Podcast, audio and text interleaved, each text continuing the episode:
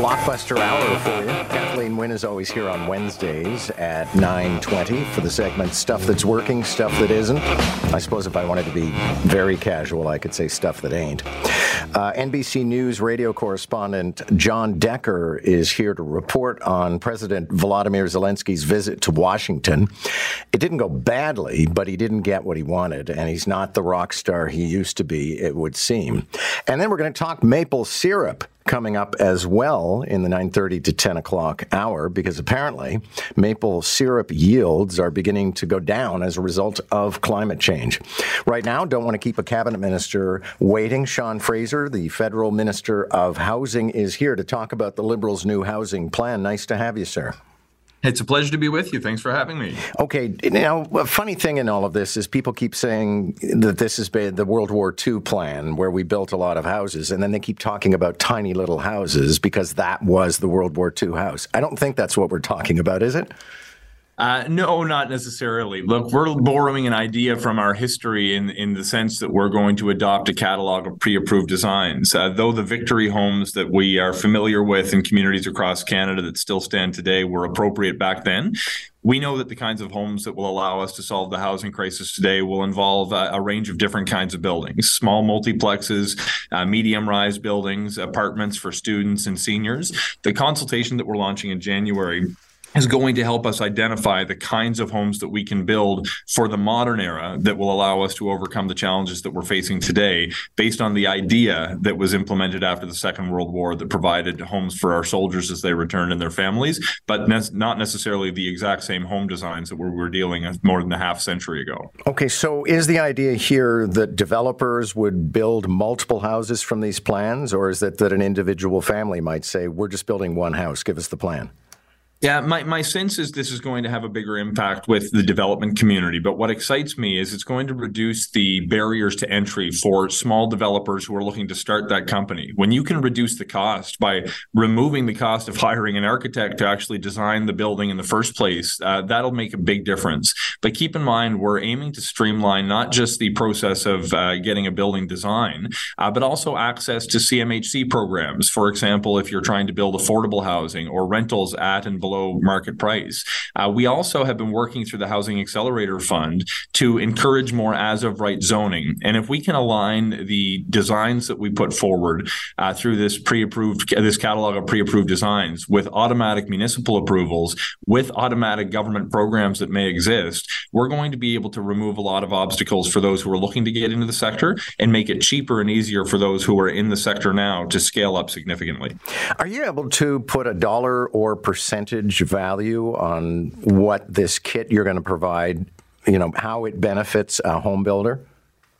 It's difficult to do with precision today because it won't be consistent between builders, and the consultation is literally just launching next month, sure. and we may learn things that change our assessment. Uh, but the idea is that if we can uh, incentivize the adoption of designs uh, through a pre-approved a catalog of pre-approved designs that are cost efficient, labor efficient, and energy efficient, we're going to be able to reduce the cost of building that will allow developers to build more. We're going to reduce the need to use labor uh, by, for example, uh, embracing embracing technology like modular home building, like panelization, like mass timber, where we can actually be building more homes in factories rather than having people need to do it outdoors. So over the course of the consultation, we'll have a better uh, impression of the precise impact of the uh, catalog of pre-approved designs. Uh, but the estimates that I'm seeing so far uh, suggest that we could eliminate as much as 12 months from the uh, the timelines to actually have a new development from ideation to an actual building people can live in. And I realize you're still going to public consultations, but do you have an idea in your head of how many different designs? You know, is it going to be here's a detached house, here's a semi detached house, here's a fourplex? It's going to be key that we have multiple designs in a few different categories. We will have small multiplexes. We will be looking at medium rise buildings. We will be looking at student apartments and seniors residences. We may identify other kinds of buildings that will be important to include as well. But within each of those categories, it's important that we have a selection of designs to choose from. Communities will want to maintain agency over what their neighborhoods look like. And by providing a series of different designs to choose from, we can avoid the phenomenon phenomenon where you would simply see cookie cutter designs replicated over and over and over. When you have that choice for communities to maintain the kind of character that they wish to, but also create the efficiencies to allow them to build more quickly, we can strike an appropriate balance that maintains community character, but also results in far more homes being built. Thanks for this. Good to have you. It's a pleasure to be on. Thanks so much. Sean Fraser, federal housing minister, and it sounds like a great plan. I mean, it's one of those plans that sounds so good. You think, why didn't we start talking about this a long time ago? And it was funny because I think it was with Scott Reid one of the days this week where we were talking, and I said that if anybody can save the federal liberals, it's Sean Fraser. But uh, Scott was pointing out that apparently he doesn't speak French, so that's kind of a non-starter. And I know for some people, like people say, well, you know, Doug Ford, he could, uh, and I'll say, well, he doesn't speak French. It's who cares? Nobody cares about French. Yeah, you still, I think it's 76 seats in Quebec that you need to win. And also, it is one of our national languages. I spoke briefly with the Governor General a while back and asked her how her French lessons are going because I think it's frankly, I get it. Yes, she's bilingual. She speaks an indigenous language. But at the same time, if you can't speak French, then I'm not absolutely convinced you can be a national leader. Um, I don't know if anybody has anything to uh, weigh in on on this topic. It's not exactly talk radio gold. I mean, the information was great. I'm glad we had the minister on, but I don't know that anybody probably is going to be fiercely dissenting this. Robert Turner, you're putting your head. Well, I mean, is there a bigger issue facing us right now? No, nope. I mean, it's it's in the, it's in the, like the top three or four. yeah, but I, I mean, I really like this because it is as I come back to this expression once in a while. It's an elegant solution.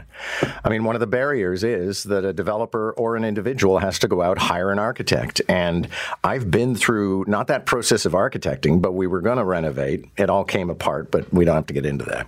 But the process takes forever because at one point, I mean, first of all, if you're building, you've got to have the floor plan. Great. Um, then you've got to have all the engineering specs. But then you get into the plumbing and the electricity, and it in the end comes down to exactly what the cabinet layout is going to be and where the plugs are. And as the minister was saying, one of the other interesting factors in all of this is let's say one of the plans is that we start building low rise multiplexes out of wood.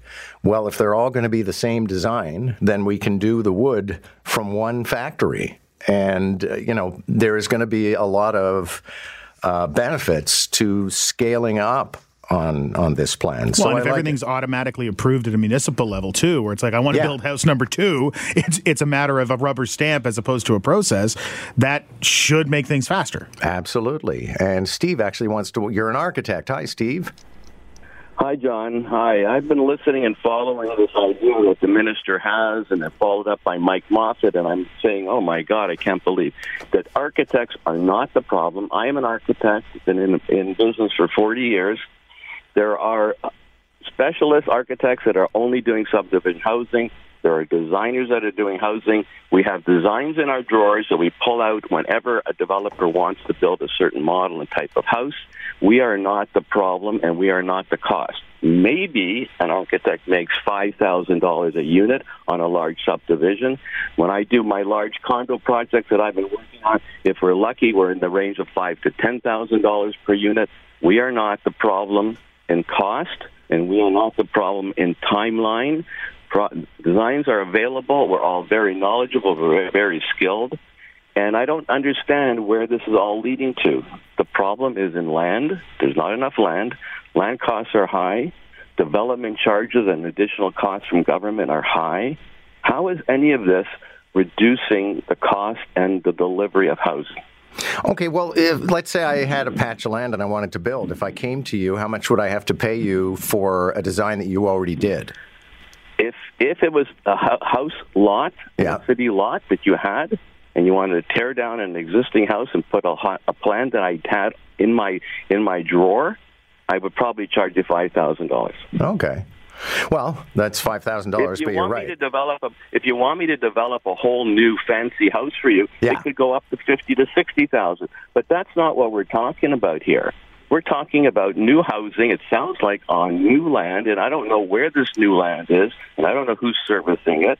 Does the government want to get into the business of a, a packaged house where they're providing the bricks and the mortar and the, and the plumbing fixtures and the electrical and they're giving a, a, a reduced cost to the developer to build it?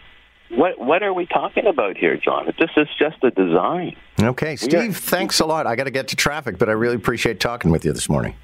Okay, anytime. Take care. Um, Steve, the architect.